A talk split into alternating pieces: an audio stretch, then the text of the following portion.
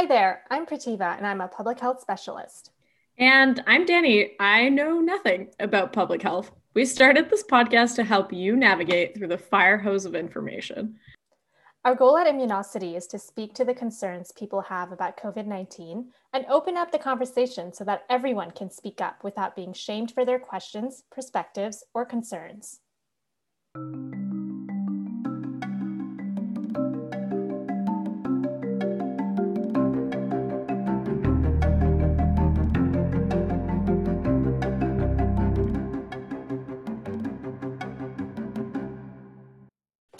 Hello, everyone, and welcome to Immunosity. With vaccines in the process of being rolled out across several parts of the world, communities have exhibited varying levels of concerns. And we understand there's a lot of fear, uncertainty, and frankly, a lot of questions around vaccines, and we wanted to do our part to help. So, in today's episode, Danny and I will be mostly taking a step back and listening in while our two special guests discuss these concerns. Joining us is Ian Breton. Ian, would you like to briefly introduce yourself? Hi, good evening. My name is Ian. I've been working in healthcare IT for over 15 years. I'm based here in Toronto, Canada, and I am curious to know about the COVID 19 and be informed and educated on this topic. Amazing. And we also have Dr. Taylor Holroyd joining us from Johns Hopkins Bloomberg School of Public Health. Taylor, would you like to introduce yourself? Sure. Hi. Thank you for having me. Like you said, I'm Dr. Taylor Holroyd, and I'm a research scientist at the International Vaccine Access Center at the Johns Hopkins School of Public Health in Baltimore, Maryland. And most of my research focuses on vaccine hesitancy, vaccine policy and programming, as well as ways to improve vaccine coverage and access in low and middle income settings. Amazing. So, without further ado, I will give the floor to both of you to get started on this very important discussion. Okay, so I come from a very data driven, decision making, analytical, detail oriented, and everything that I do must go through rigorous testing. If it's in healthcare IT, if something breaks, you have to test before you apply to the live system, to the hospital information system. So my questions are very much in that sense of starting from the beginning to now what has been done and how confident are we that this is the efficacy of these vaccines? So, how are vaccines typically developed and how long do they normally take? Great question. So, as you know, the COVID vaccine was developed in under a year, and that's no small feat to develop a vaccine this quickly.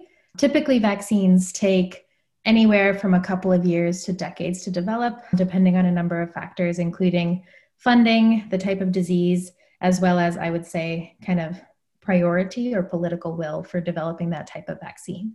So all vaccines, including COVID vaccines, they all go through the same phases of clinical trials, the exact same safety and efficacy testing, as well as testing in different groups of people in order to make sure that we can get a not only sufficient amount of data to make sure that the vaccine is safe and efficacious, but also to see kind of how different populations or different risk groups can respond to that vaccine. And so I can speak a little bit as well to kind of why we've seen such a rapid development for the COVID vaccine, because as I'm sure you know, it, it happened much more quickly than vaccines normally do. And I want to preface by saying that no corners were cut with COVID vaccine development, but there are a couple of factors contributing to the development of COVID vaccines that really help to enable this all to happen so much more quickly than normal. And I would say that those factors include the fact that we've had kind of previous coronavirus vaccine development in the works for a couple of decades. There were some changes allowing for the phases to happen concurrently rather than consecutively. Just really massive worldwide collaboration of resources and people working on vaccine development for this specific virus all at the same time. And really just enormous funding specifically dedicated towards this disease, talking in the billions of dollars. Whereas normally for other diseases, they're not prioritized in that way, and they definitely don't see that kind of money and that kind of resource mobilization happening all at once. Interesting point there about the previous coronavirus vaccines that were being developed. Were they being developed using the same method of this mRNA vaccine that's been developed?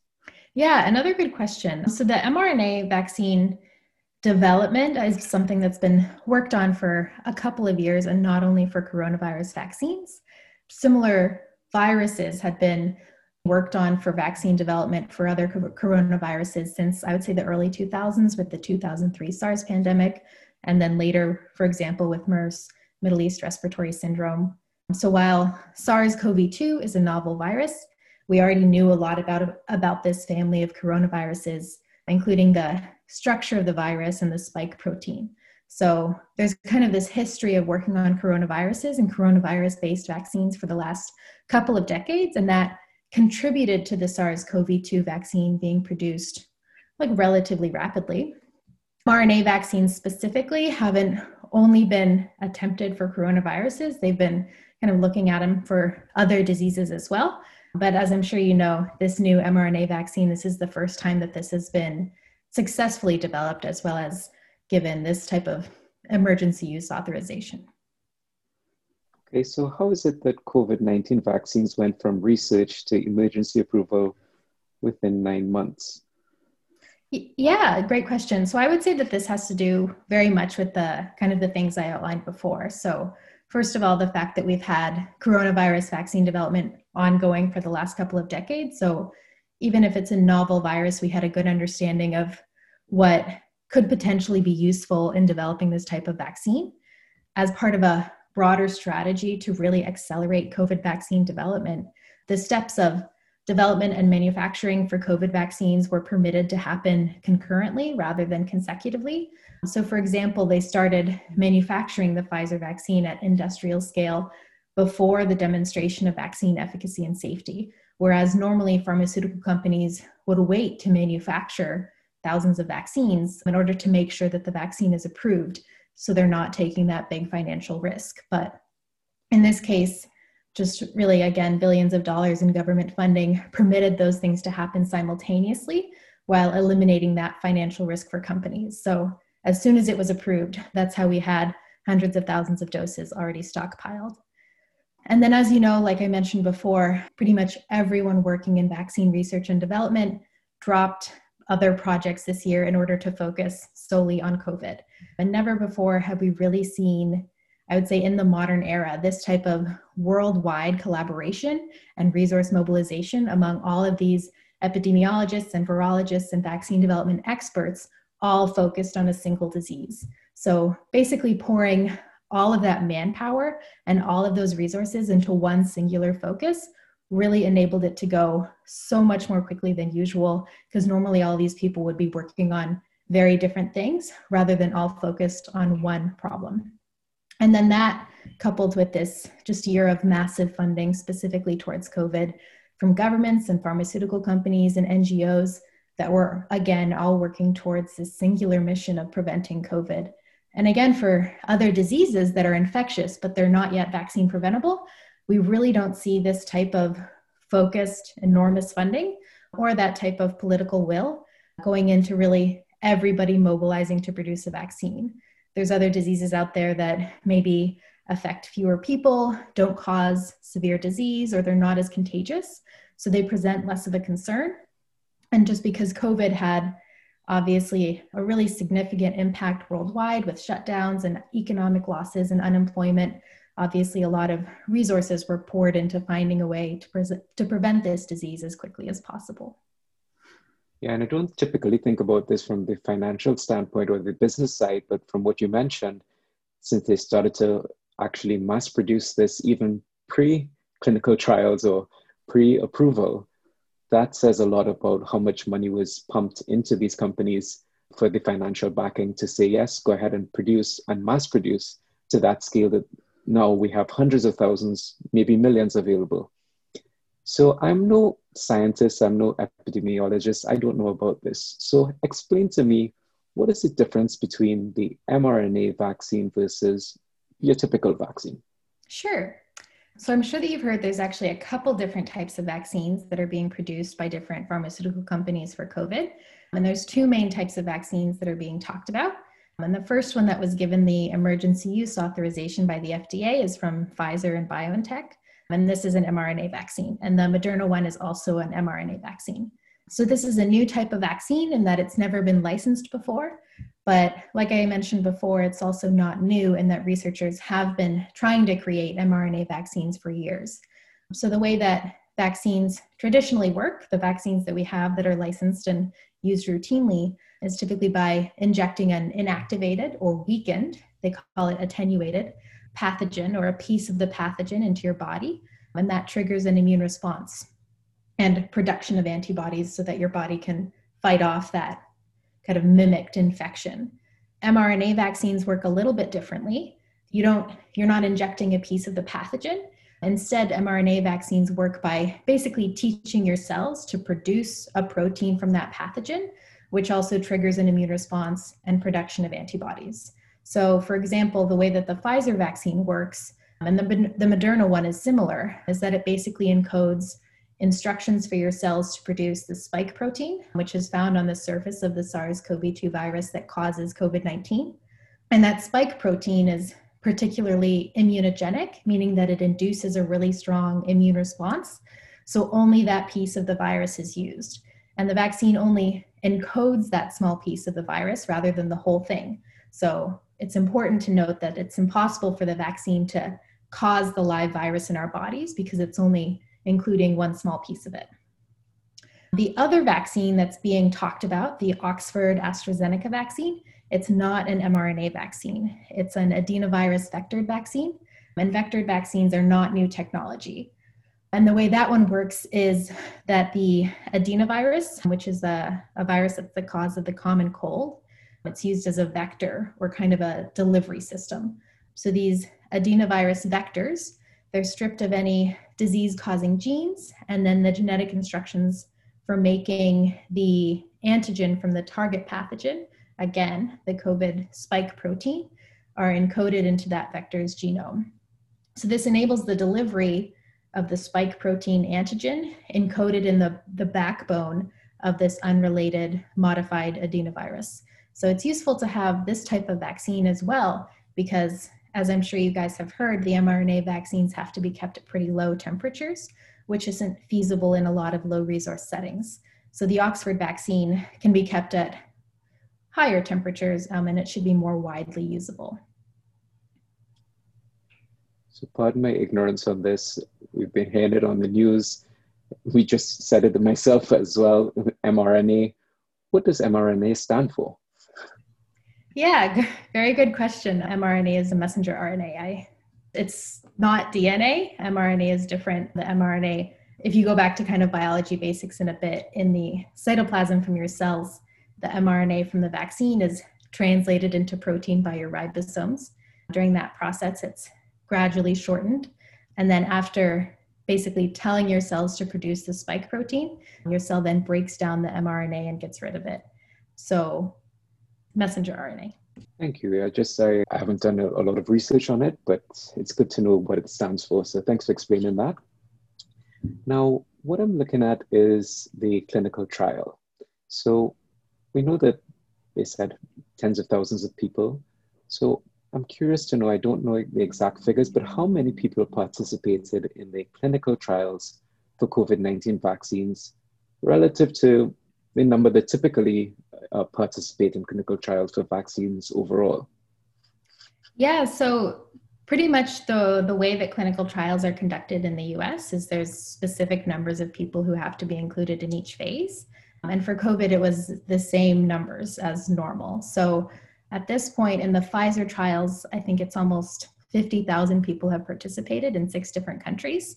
And so you start out with phase one, where typically you have a few dozen people to assess safety followed by increasing it to a few hundred, then a few thousand, then tens of thousands. For COVID, they combined phases one and two, including a few hundred people in the early phases to assess safety, just to speed it up. So, in that first phase, a couple hundred people to look at safety, potential side effects, the immune response, dosage, and then later on, increasing it to the, the thousands and tens of, tens of thousands of people that we've seen now that we know that it's after seeing that it was safe and effective. But the same sample sizes that you would see for vaccine clinical trials for any other vaccine. And that's good to know. I'm sure others might have had the same type of question. And for these participants, what criteria did these participants have to meet to partake in clinical trials? Yeah, so typically, at least for the first few phases, they're generally looking for healthy adults. So these vaccines, for example, weren't tested in children in the first few phases, weren't tested in pregnant women or immunocompromised people or people with other comorbidities. They're typically looking for people over age 18 who generally are healthy, don't have other comorbidities, and who are willing and able to consent to participating in a clinical trial. Interesting that you mentioned that because that's one of my questions that come up later on. And it starts off with what is the diversity of the population who performed the clinical trial? So I'm referring to ethnic background, health conditions, and as you mentioned just now, things like age, if they have immunocompromised diseases, or any other comorbidities. So can you elaborate on that, please?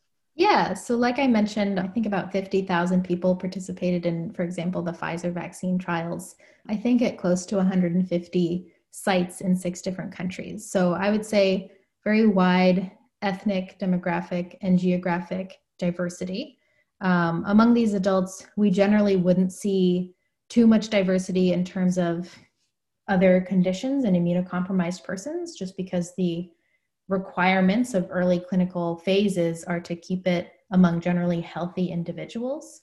Typically, you look at immunocompromised persons either in phase three or in phase four, which are post licensure studies to obtain additional safety and efficacy data about the vaccine.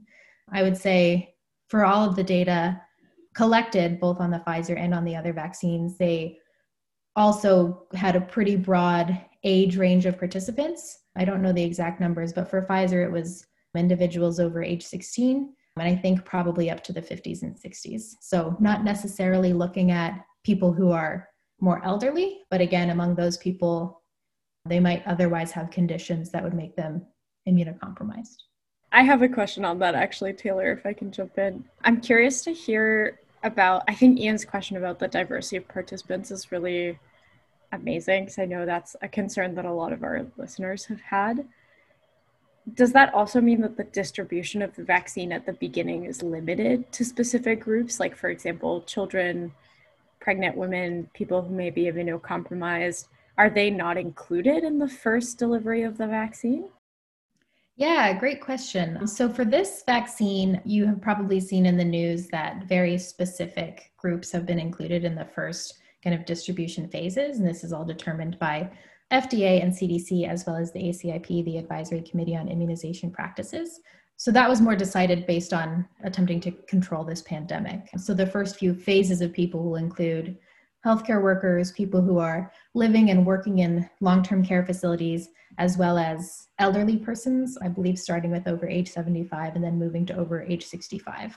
So basically, you're able to, in the clinical trials, you're able to gather all of this data to determine that the vaccine is extremely safe and effective, which gives them the necessary data and confidence to be able to administer this, vaccine in more diverse groups. Later on, the vaccine will be administered in other healthy adults who aren't necessarily as high risk for severe disease from COVID.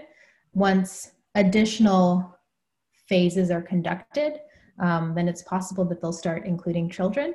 But as far as I know, for the Pfizer vaccine, it's currently given emergency use authorization in those over age 16. And for Moderna, I believe it's over age 18. So children will not be included at first.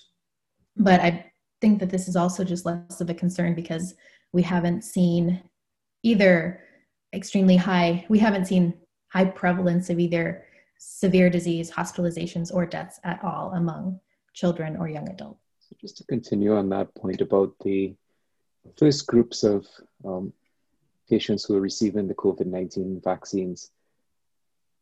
For the elderly, if we're talking about those who have immunocompromised diseases or anything, any underlying conditions, what happens to those? Do they get left out? Yeah, so not necessarily left out. Typically, if you have maybe a, a, number of comorbidities that would make it questionable whether or not you should receive the vaccine, that's a decision that you would make with your primary care provider like I said before, pregnant and immunocompromised people are generally included in phase four studies, so post licensure studies to obtain that additional data about the vaccine.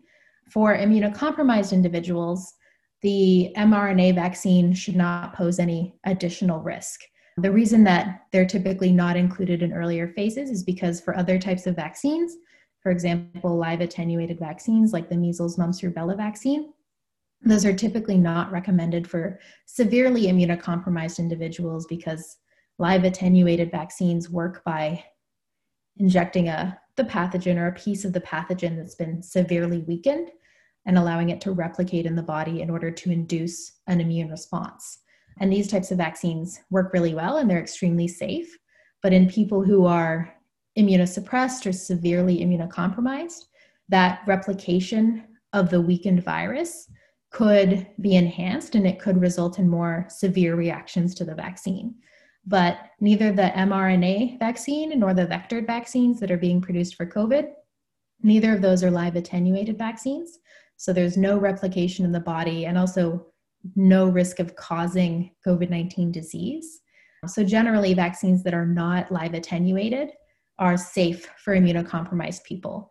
Plus, as we know, immunocompromised people are at substantially increased risk for serious disease and complications from COVID 19, especially those immunocompromised people who are elderly.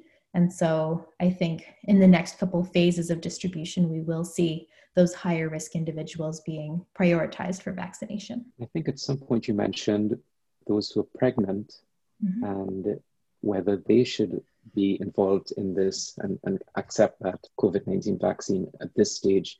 Is this too early, or are there any other groups that should not be accepting the COVID 19 vaccine?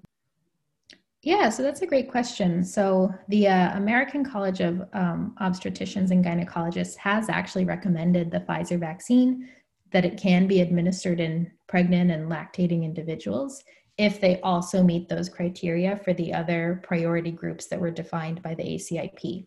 So, healthcare workers and those who are living and working in long term care facilities. So, it's a decision that pregnant women can make with their healthcare providers. The inclusion of pregnant and lactating women in vaccine clinical trials, it's a really long standing question in this field. And it's important to consider, especially when we think of high risk pregnant women like healthcare workers who are pregnant, who we would want to obviously protect from COVID 19 infection. And I think probably about two dozen women in the Pfizer vaccine trials became pregnant during those trials, and none of them reported any issues or complications. So pregnant women are typically included in kind of post licensure surveillance and post licensure studies to obtain additional data. And in the US, we do currently recommend and administer other vaccines during pregnancy, both influenza vaccines and Tdap or tetanus, diphtheria, acellular pertussis vaccines. So that can be a really safe and effective mechanism for protecting both the mother and the child. So, like I said, the uh, kind of presiding body for obstetricians and gynecologists has recommended that this vaccine can be used in pregnant women. And I think that that possibility of maternal immunization for COVID 19 is really exciting, in particular for protecting pregnant healthcare workers who are at increased risk of infection because of their profession. So, does that put a lot of responsibility on family practitioners to decide on whether or not somebody should be given the COVID 19 vaccine? Yeah, so I would say it would be more of a decision probably made by obstetricians who are working with pregnant women specifically. And that's another reason why we have kind of these professional associations of providers, not only in the US, but in other countries as well, who are well equipped to examine that safety and efficacy data and to kind of make that recommendation for healthcare workers in general. I think kind of that individual decision being made between the practitioner and the patient has more to do with kind of a collaboration between those parties and making sure that everyone's comfortable with that decision. And also just because the the provider knows each patient best knows whether they would have other for example other comorbidities or other conditions that might prevent them from having a particularly good immune response or that might also put them at higher risk for COVID disease and make them maybe a better candidate for the vaccine. So I wouldn't say that it puts any excessive responsibility on the provider, but that's the reason why we have these bodies make recommendations for these groups based on the data that we have. That's good to know. I just wanted to understand how that how they um, come about with making that decision, what data is provided to them for them to make an informed decision as to yes, in terms of safety and risk, it, it's worth taking this vaccine given your condition, given your comorbidities, etc. Mm-hmm. Another question that I have that every day we see it, even from the beginning of the um, Pfizer vaccine, talking about 95% or 94% efficacy. So, what is, can you define that? Like, what does 95% efficacy represent? Yeah, it's a great question. So, in this case, it would pretty much mean that among, for example, 100 people who get the vaccine, 94, 95% of those people would be protected against COVID 19 disease. And so I should note that these clinical trials were designed to determine whether or not the vaccine can prevent disease. They're still looking at kind of evaluating the clinical data to see whether the vaccine can prevent infection to begin with. And I think that it likely can prevent infection, but we're still waiting on that data. We can think of examples like influenza vaccines where those aren't necessarily effective at preventing infection or preventing mild disease, but they're really good at preventing severe disease. But the COVID vaccines have really high efficacy, so they're looking extremely effective at preventing disease. And I suspect that we'll also see at least some protection against kind of infection with the virus as well. And as we look and see that transmission is going through the roof everywhere, worldwide, we're seeing lockdowns here locally in Canada and the US and the UK. It's, it's going for long term. So I'm curious to know, given these clinical trials and what was involved, was there any type of testing in terms of transmission, or was that excluded from this whole research? Yeah, so pretty much the clinical trial data is collected specifically looking at individuals to see whether or not they ex- experience COVID symptoms, whether or not they develop COVID antibodies, and whether or not they test positive for the virus and are positive for the disease. So I would say that the clinical trials are not looking at transmission because the point of the trials is to examine the vaccine specifically. And there's so many vaccines out there. So you mentioned it earlier. There are the two that are mRNAs, and then there's the other one that's vector one. And I'm sure that there are many others. What are the differences between the many? Aside from the fact that you said two mRNAs and the others were vectors, what are the differences? Because if we're shopping for something, if you're trying to buy a car or a house, we try to do a comparison and see which one is most suitable for yourself. So, what would you say are the differences between these different vaccines? Yeah, good question. And I will say, at first, especially while kind of vaccine stock is low, I don't think that people will be able to kind of decide which vaccine they'll be getting for themselves. I think that that will be kind of predetermined based on supply as well as kind of where you're getting the vaccine. Because if we look at, for example, if you're getting the vaccine in a hospital, they might be better equipped to have the low temperature Pfizer vaccines compared to a family clinic where they might have the Moderna vaccine that can be kept at a uh, slightly higher temperature. So there are, yeah, a couple differences between these types of vaccines. We can start with kind of the differences between those Pfizer and Moderna vaccines. So both of those are mRNA vaccines. The main difference between them is that they're using basically different mRNA molecules using a different lipid molecule in which that mRNA, messenger RNA, is wrapped up. So that lipid molecule that enables the mRNA to enter the cell and facilitate their delivery inside the cell and then translate it into proteins, that's different between these two Pfizer and Moderna vaccines.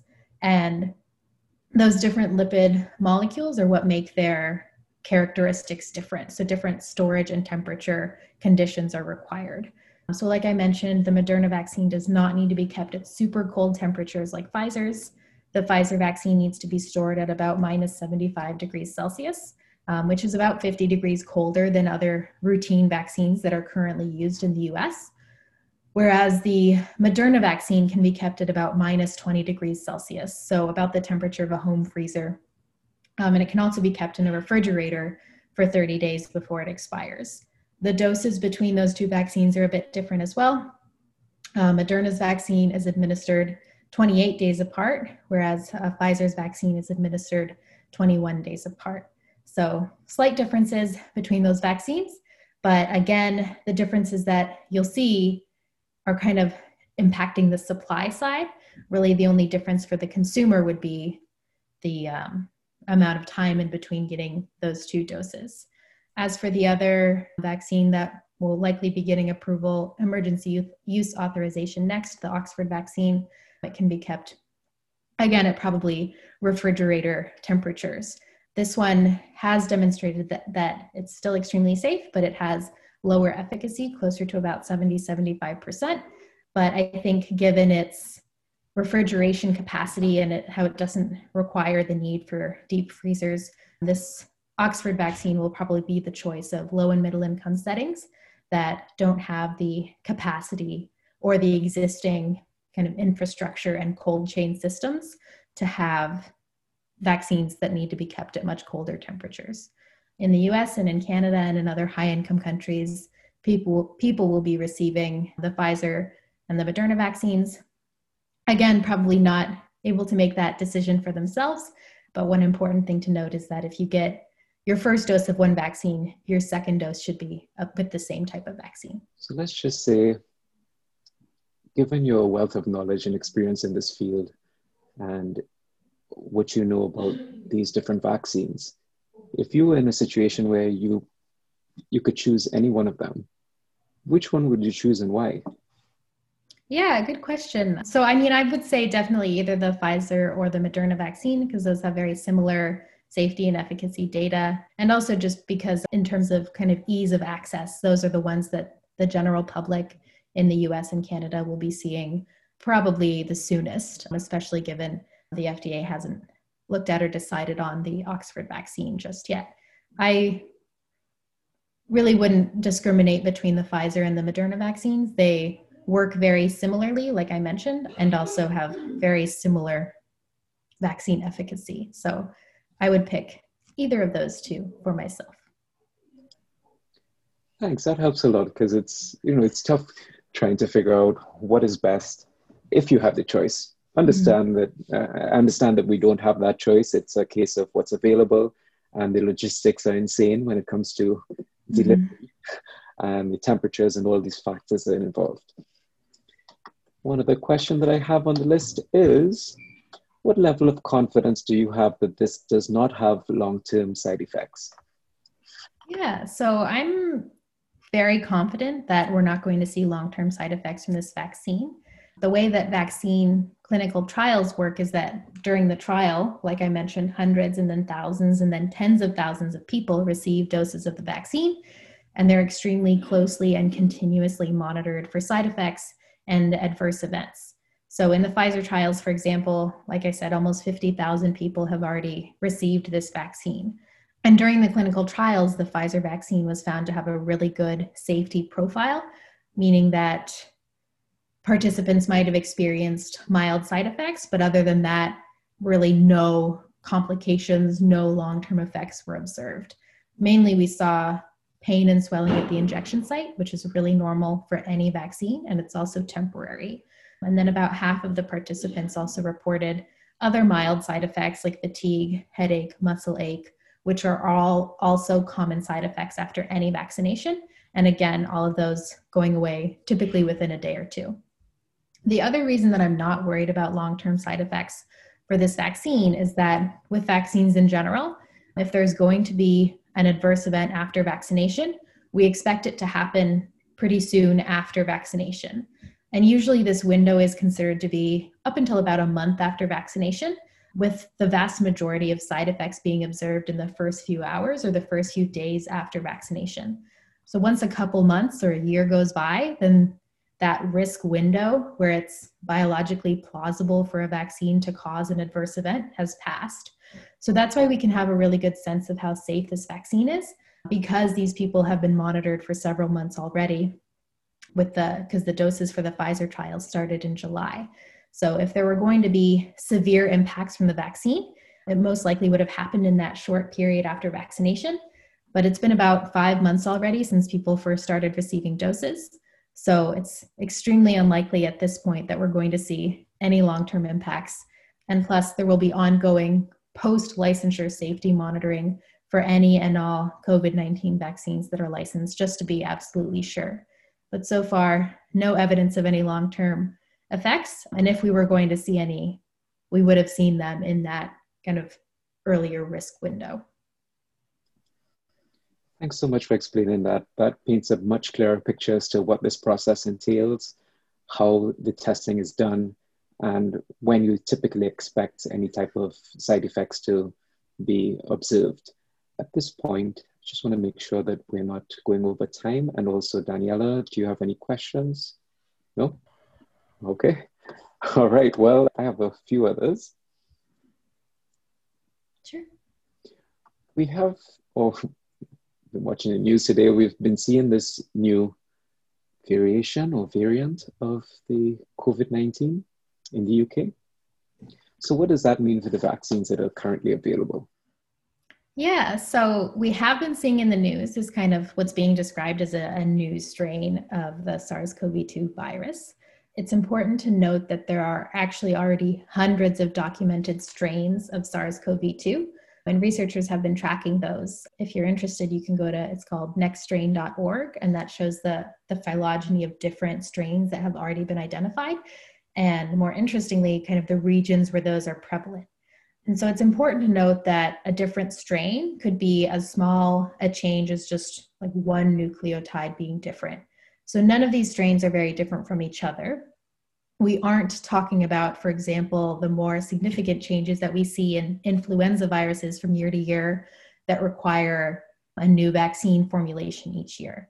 All of the coronavirus strains that we've seen, including this new UK strain, they're mm-hmm. all still extremely similar to each other, similar enough that the vaccine should provide protection against all of them, regardless of region. So they're calling it a new strain. I think it's more accurate to say that there is this strain that's emerging, currently circulating with greater prevalence in the UK. But I hesitate hesitate to call it a new strain or a mutant strain because I think that that can be a little bit fear inducing. Just because the strain is slightly different from others that we've observed so far doesn't make it more deadly. From what we can tell so far, it's maybe just transmitting a little more quickly. But we don't really know enough about the different strains just yet how they differ in terms of transmission, that's still something that is being studied. But I definitely anticipate that the existing vaccines that are either given emergency use authorization or that are still under development or in testing, I anticipate that they will work for all of these different strains, given they're all still extremely similar.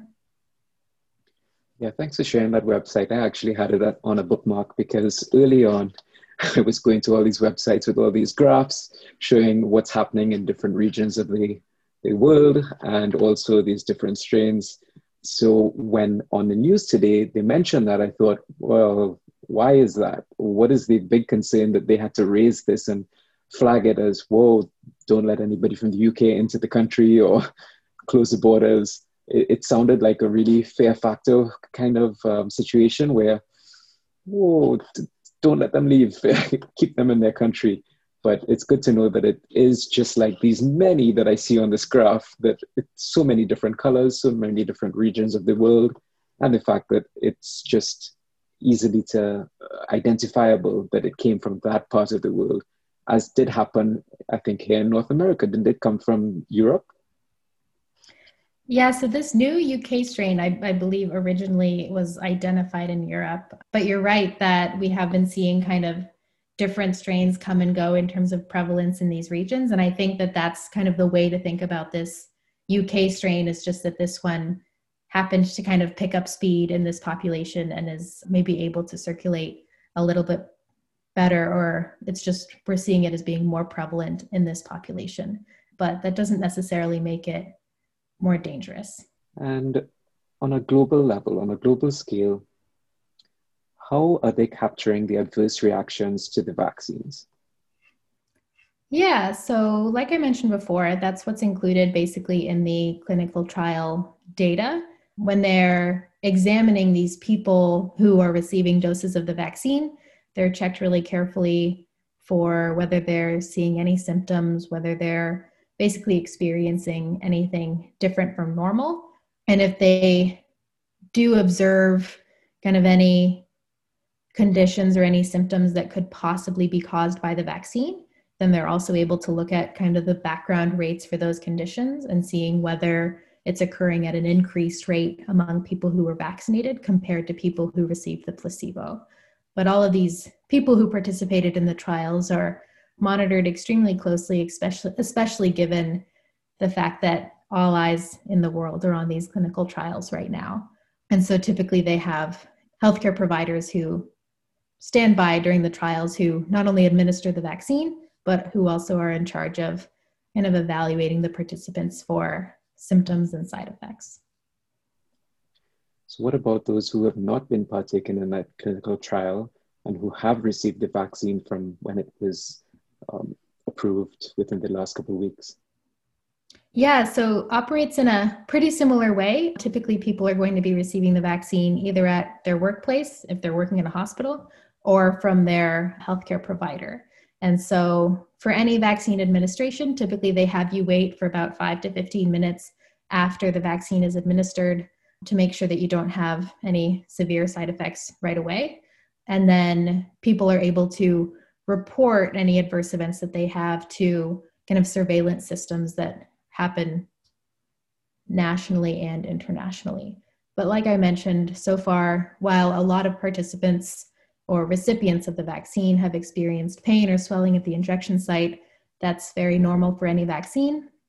And they're also able to keep track of those other side effects like fatigue and headache, either through those healthcare providers who are administering the vaccine or through hospital systems and long term care facilities that are administering the vaccine to their employees. Ah, that explains it. Okay.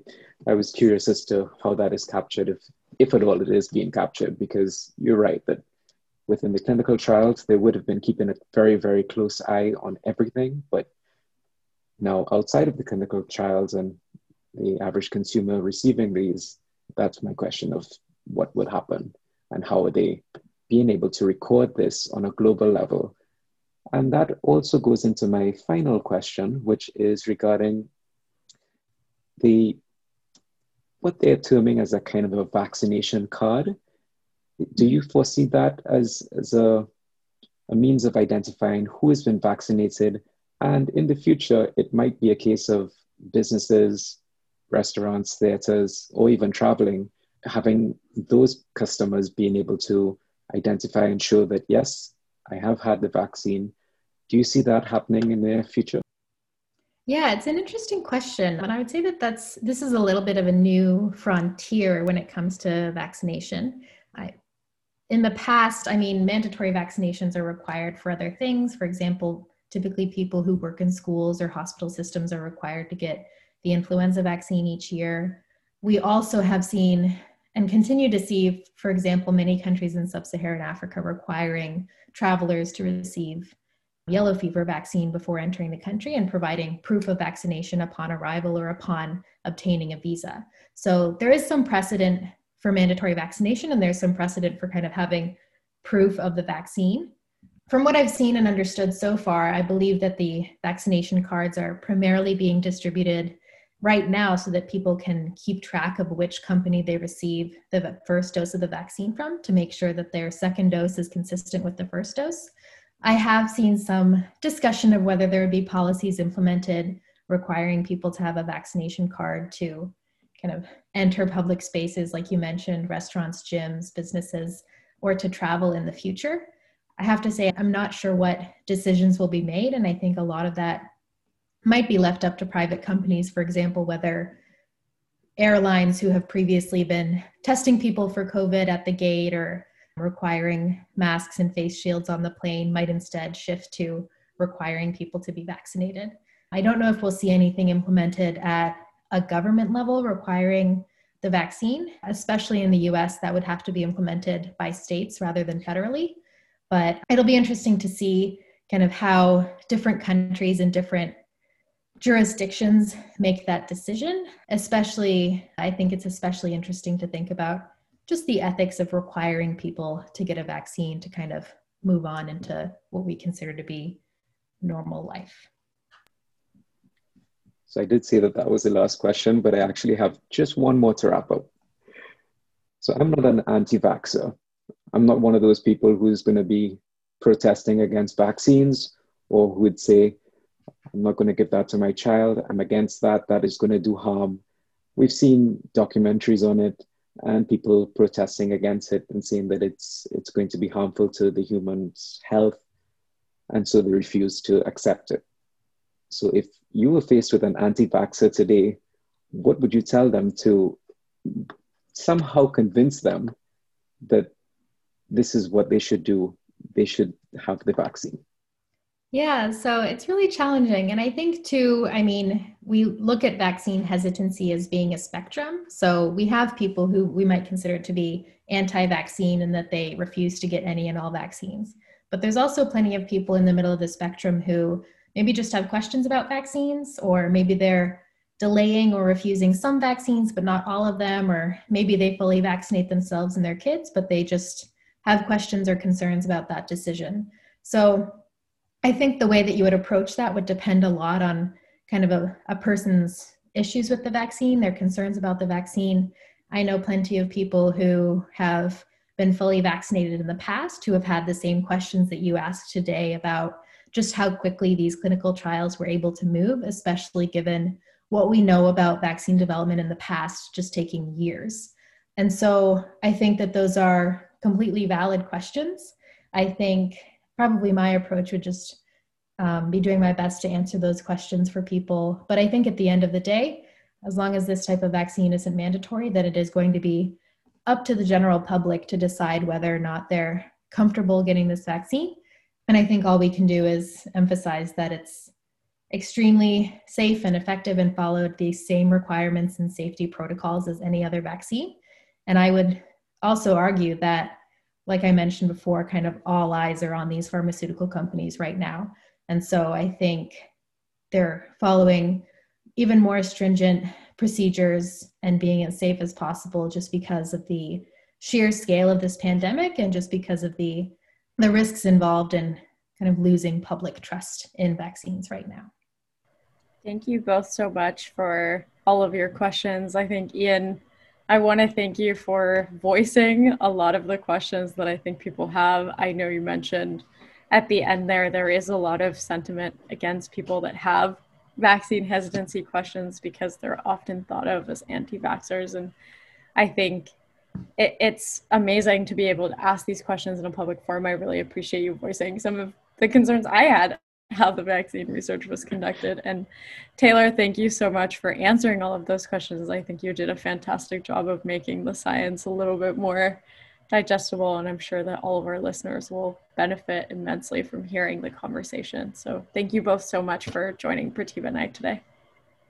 Yes, thank you to all of you as well. And Taylor, yes, that was really well explained on each question. And yes, I myself not an anti-vaxxer. Sure, I had a lot of questions. I am concerned about the speed at which things were done and research and development. But after this discussion, I'm much more confident based off of how you've clearly outlined and explained what has happened in this whole journey, this whole process.